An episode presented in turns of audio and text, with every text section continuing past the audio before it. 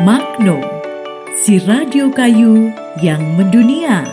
Nama Magno sendiri adalah asal kata dari magnifying yang artinya kaca pembesar.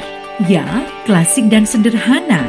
Kesan ini akan kita dapatkan saat kali pertama sejak melihat radio kayu buatan Temanggung ini. Konsep retro menjadi pilihan Singgi Susilo kala mendesain radio ini ia mencoba memasukkan unsur filosofi dalam kesederhanaan desainnya dengan mendekatkan hubungan personal antara radio dan pemiliknya.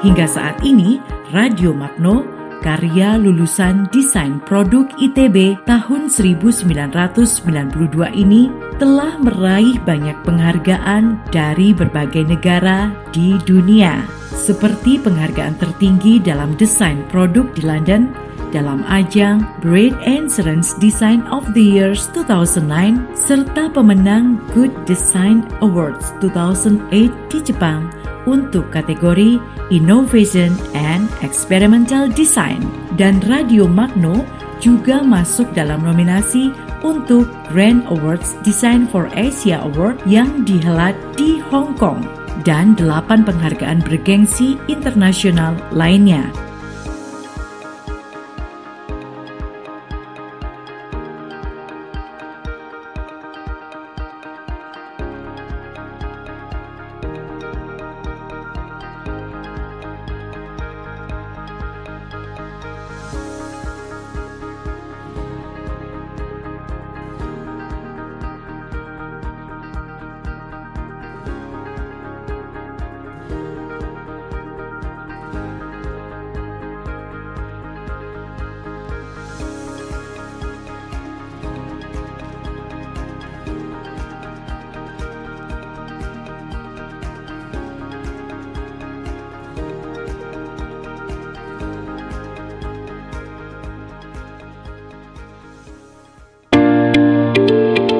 Magno, si radio kayu ini juga memberi kontribusi besar pada dunia perkayuan Indonesia yang selama ini lebih dikenal sebagai negara perusak hutan. Radio kayu sendiri telah menjadi salah satu ikon desain dunia.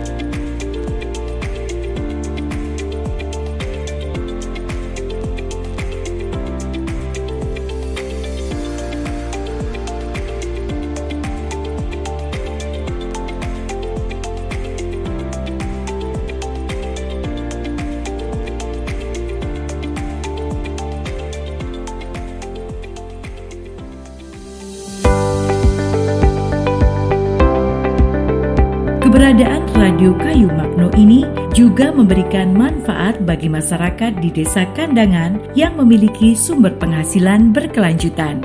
Radio kayu ini juga menjadi sarana untuk mempromosikan penggunaan berkelanjutan sumber daya alam untuk setiap pohon yang ditebang. Saat ini, industri Magno bahkan memiliki pembibitan pohon sendiri sejak 2008. Singgi telah mendistribusikan seribu pohon muda setiap tahunnya bagi warga desa untuk ditanam di tanah mereka. Cara ini rupanya bisa meningkatkan populasi pohon 10 sampai dengan 15 hektar hutan. Sebaliknya sejak mulai beroperasi, radio kayu ini telah mengkonsumsi kurang dari 0,5 hektar hutan.